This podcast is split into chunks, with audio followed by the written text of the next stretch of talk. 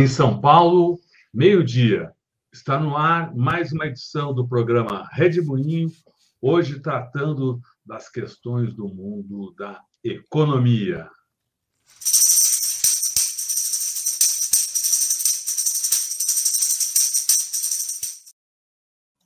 William Nozak, que bom que você está aqui conosco. William Nozak é professor da Escola de Sociologia e Política aqui em São Paulo.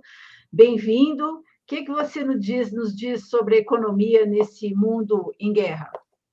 Bom dia, Eleonora, bom dia, Rodolfo. É, hoje eu quero tratar aqui de alguns alertas que emergiram nos últimos dias de bancos centrais, de organismos internacionais, sobre alguns efeitos colaterais das sanções econômicas sobre o dólar e sobre essa arquitetura do sistema monetário e financeiro internacional. Mas antes de entrar no comentário econômico, eu queria aproveitar esse primeiro de abril, antes de mais nada, para registrar minha saudação aos resistentes da ditadura militar e aos que, pela luta armada, pelos movimentos sociais ou pelas vias institucionais, enfrentaram aquele período eh, em que um modelo de desenvolvimento de sociedade baseado na violência e na desigualdade se perpetrou no Brasil. E, infelizmente, uma parte dos nossos generais, hoje desfrutando de um sem fim de privilégios, não tem vergonha de colocar as fardas a serviço de um miliciano como Bolsonaro. Então, eu queria aproveitar esse primeiro de abril para fazer essa referência a quem lutou pela nossa democracia. Isso posto, vamos então ao nosso tema aqui do assunto econômico de hoje. É, é, eu, como estava dizendo, queria tratar um pouco dessas mudanças no sistema monetário financeiro internacional que tem chamado atenção principalmente por conta dos desdobramentos das sanções nesse é, cenário de guerra. Né? Há uns, alguns sinais aí de que mudanças vêm acontecendo na maneira como se organizam é, a hierarquia das moedas e as finanças. Né? É, então, como a gente sabe, é, no início do ano, antes do conflito é, entre Rússia e Ucrânia, a Rússia, Eleonora Rodolfo, ela tinha uma quantidade de reservas internacionais da ordem de quase 500 bilhões de dólares, né, acumulados inclusive desde a crise cambial de 1988, 98, perdão. É, mas com as sanções econômicas, as estimativas são de que mais ou menos 300 é, bilhões de dólares foram congelados aí dessas reservas russas, com a expectativa de que isso fosse é, conter a estratégia é, da Rússia na, naquele tabuleiro ali da, da, da, da Europa Central, da, da área onde tenta avançar a OTAN, como tantas vezes a gente tem é, conversado aqui. É claro que esse conjunto de sanções é, impacta a Rússia, mas não só. Né? Esse tipo de decisão tem uma série de efeitos colaterais que, em última instância, fazem com que o espaço de circulação de moedas conversíveis importantes, como o dólar e o euro, se restrinja, porque né, é, são proibidas de, de, de, de circularem nesses espaços é, conflagrados. E isso pode precipitar a busca por saídas e alternativas é, para transacionar e armazenar moedas daqui para frente, criando alguns problemas para o próprio dólar. É, e eu estou fazendo essa observação porque me chamou a atenção nos últimos dias, em primeiro lugar, um alerta feito pelo próprio FMI. Né? O FMI, essa semana, ele fez um alerta numa entrevista dada pela pela, pela diretora e economista do banco, a Gita Gopinath, em que ela sugeriu a possibilidade de que, a partir desse conflito e dessas sanções, comecem a surgir pequenos blocos monetários baseados no comércio entre grupos de países separados, né, como resposta é, às sanções do Ocidente contra a Rússia. Né. É claro, o dólar ele deve continuar sendo a moeda de referência internacional, porque mudanças monetárias dessa magnitude não acontecem num período de curto prazo. Eu estou tratando aqui de mudanças de longo prazo. É, mas essa hegemonia do dólar vai provavelmente enfrentar um cenário de maior fragmentação é, daqui para frente. Aliás, os próprios dados trazidos pelo FMI indicam que já houve uma redução de 10% na participação do dólar nas reservas internacionais de diversos países nas duas é, últimas décadas. Né? E esse alerta feito pelo FMI não foi o único. também ao longo dos últimos dias, o Banco Central da Índia soltou uma William, nota. William, William desculpe, desculpe. Uh, claro. Só para uh, essa redução, só para a gente ter uma ideia, essa redução de 10% é muito, é pouco? O que, que ela representa? Quando, se a gente levar em consideração, Rodolfo, que desde o pós-guerra o dólar se consolida como moeda de referência internacional e passa a ser o grande lastro dos bancos centrais, quer dizer, é, constatar que tem uma redução de 10% é, das reservas dos países em dólares é muito significativo.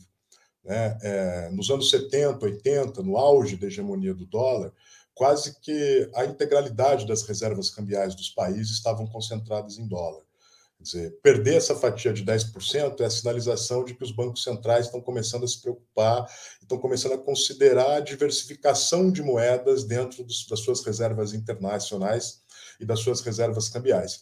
Como eu disse, é um movimento de longuíssimo prazo. Não estou tratando aqui, nem estou sugerindo que o dólar vai deixar de ser a principal moeda internacional amanhã, daqui um ano, daqui cinco, daqui dez anos, mas certamente tem um processo de transformação em curso e que tem sido acelerado por essa por esse conflito e por essas sanções. Então, nessa perspectiva temporal, Rodolfo, é um impacto muito significativo, 10% é, de perda da presença do dólar nas reservas cambiais internacionais dos países. Né? E isso também chama a atenção é, quando a gente olha é, ao lado do fato de que, como eu estava dizendo, o Banco Central da Índia também emitiu uma nota técnica nos últimos dias, expressando uma preocupação semelhante à da Gita Gopinath, da, economista do FMI. Né? E, e, e o Banco Central da Índia indicava que os países daqui para diante podem optar por diversificar as reservas cambiais para além dos dólares americanos.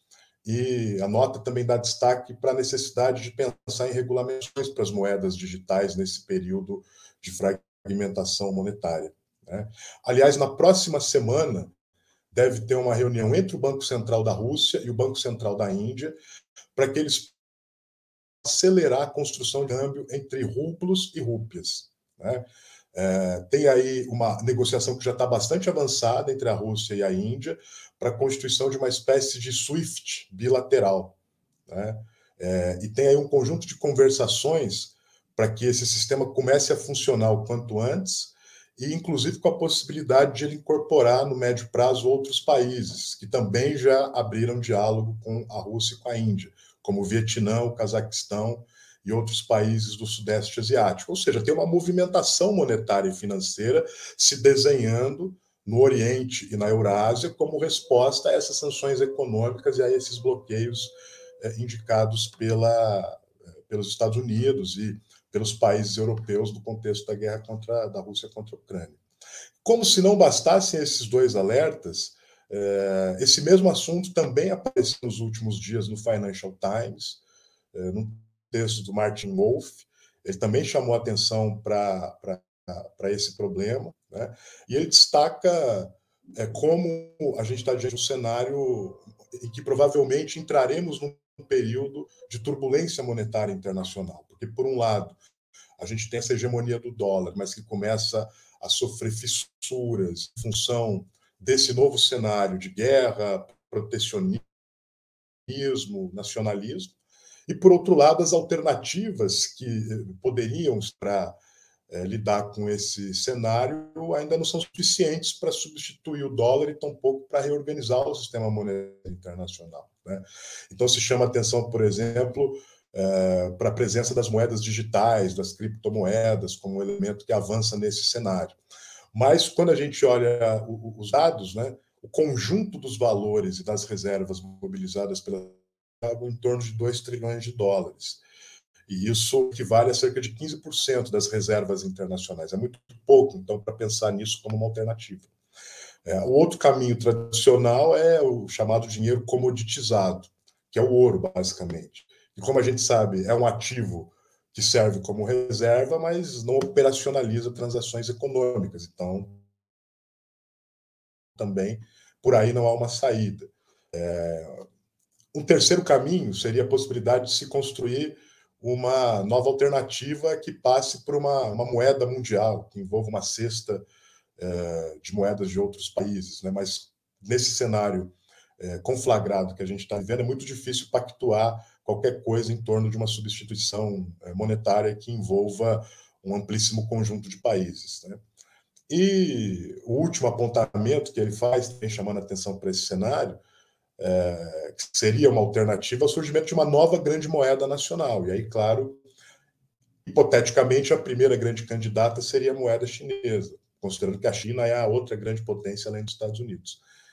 É, mas a moeda chinesa ela é arbitrariamente desvalorizada e o sistema monetário e financeiro da China ele ainda não dá conta de encarar uma abertura financeira necessária para tornar o yuan conversível e torná-lo moeda de circulação internacional. Então, ao que tudo indica, o dólar deve continuar sendo a moeda de referência, por óbvio, é, mas há movimentações, fragmentações e a tentativa de criações de alternativas para esse cenário. Mesmo dentro da China, que eu estava fazendo menção é, agora, é, já tomou início e se acelerou um processo de criação de um novo sistema de pagamentos interno e de uma moeda digital especificamente é,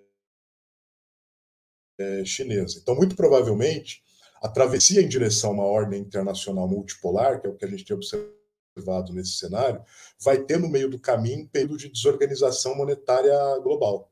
Né? E tudo isso temperado por um anúncio feito ontem pelo Putin, é, de um decreto que obriga os compradores estrangeiros de gás a fazer os seus pagamentos em rublos, né? E, o que vai significar abrir contas em rublos em, em bancos russos. Né? E aí o Putin, como a gente viu, ele também ameaçou cortar o fornecimento é, aos países hostis caso essa ordem não seja seguida. E considerando a dependência energética da Europa, é uma reação muito importante essa contra o euro é, e contra o dólar. E um outro elemento ainda que me chamou a atenção nos últimos dias também é o fato de que a moeda russa, o rublo, voltou ao patamar que estava antes do início da guerra contra a Ucrânia. O rublo estava no patamar de 150 é, rublos por dólar em março, e agora voltou para casa dos 85. E os analistas estão, a partir disso, indicando, então, que as sanções exatamente porque, a partir da Eurásia e do Oriente, tem uma outra configuração de acordos monetários, financeiros, comerciais, de infraestrutura que estão se firmando. Ele, ele é um, cortou num momento importante, então eu, eu te interrompo só para pedir para você repetir, porque você estava dizendo é um indicativo de que as sanções econômicas. E aí cortou. Ah, e aí cortou. Desculpa. Parece que não estavam surtindo efeito. Bom, enfim, a, a partir daí que Exato. Exatamente. O, o, o fato de o, de o câmbio do rublo ter voltado ao patamar de antes é, da guerra tem sido apontado pelos analistas como um sinal de que as sanções econômicas não surtiram o efeito esperado. E provavelmente elas não surtiram o efeito esperado exatamente porque no mundo eurasiático e no mundo asiático tem um outro imenso conjunto de acordos monetários, financeiros, comerciais e produtivos que estão sendo firmados mais uma vez é, é, reafirmando aquela nossa hipótese de que a gente está caminhando para uma ordem que não vai ser unipolar no próximo período. E para terminar, eu queria aproveitar esse roteiro para fazer também alguns comentários sobre o Brasil, porque a pergunta que a gente faz depois de tudo isso é, afinal de contas, e onde é que fica o Brasil nisso? Né? E aí é curioso observar, porque enquanto os países estão utilizando a sua moeda nacional como arma de guerra ou instrumento de reafirmação da soberania nacional, no Brasil, a gente teve é, é, a primeira emissão de um certificado de recebíveis do agronegócio, que foi firmado em dólar. Né?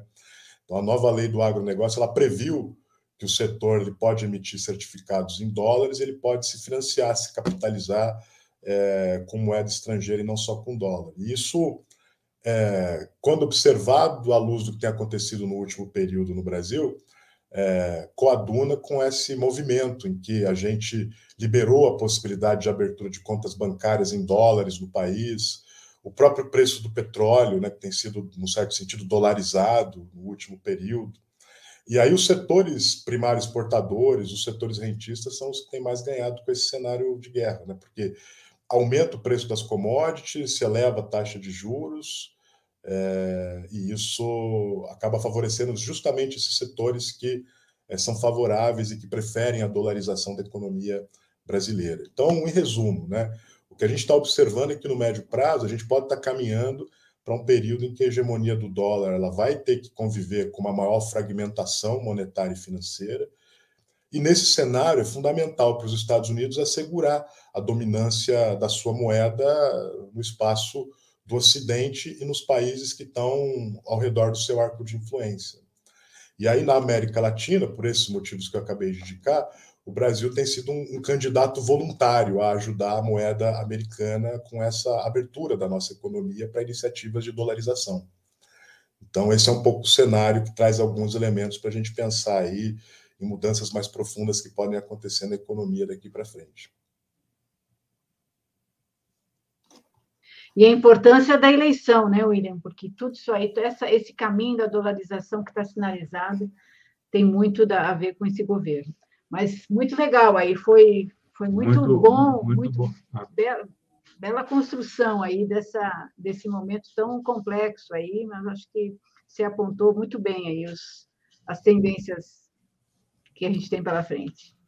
Legal, William. Então, a gente agradece a sua participação aqui no Redemoinho. O Redemoinho é um programa que a gente transmite aqui no Tutameia de segunda a sexta-feira, cada dia com um tema específico. O professor William Nozak, da Sociologia Política, trata de economia aqui às sextas-feiras. Na próxima segunda, o tema é cultura, com a diretora de teatro, uh, Regina Galdino.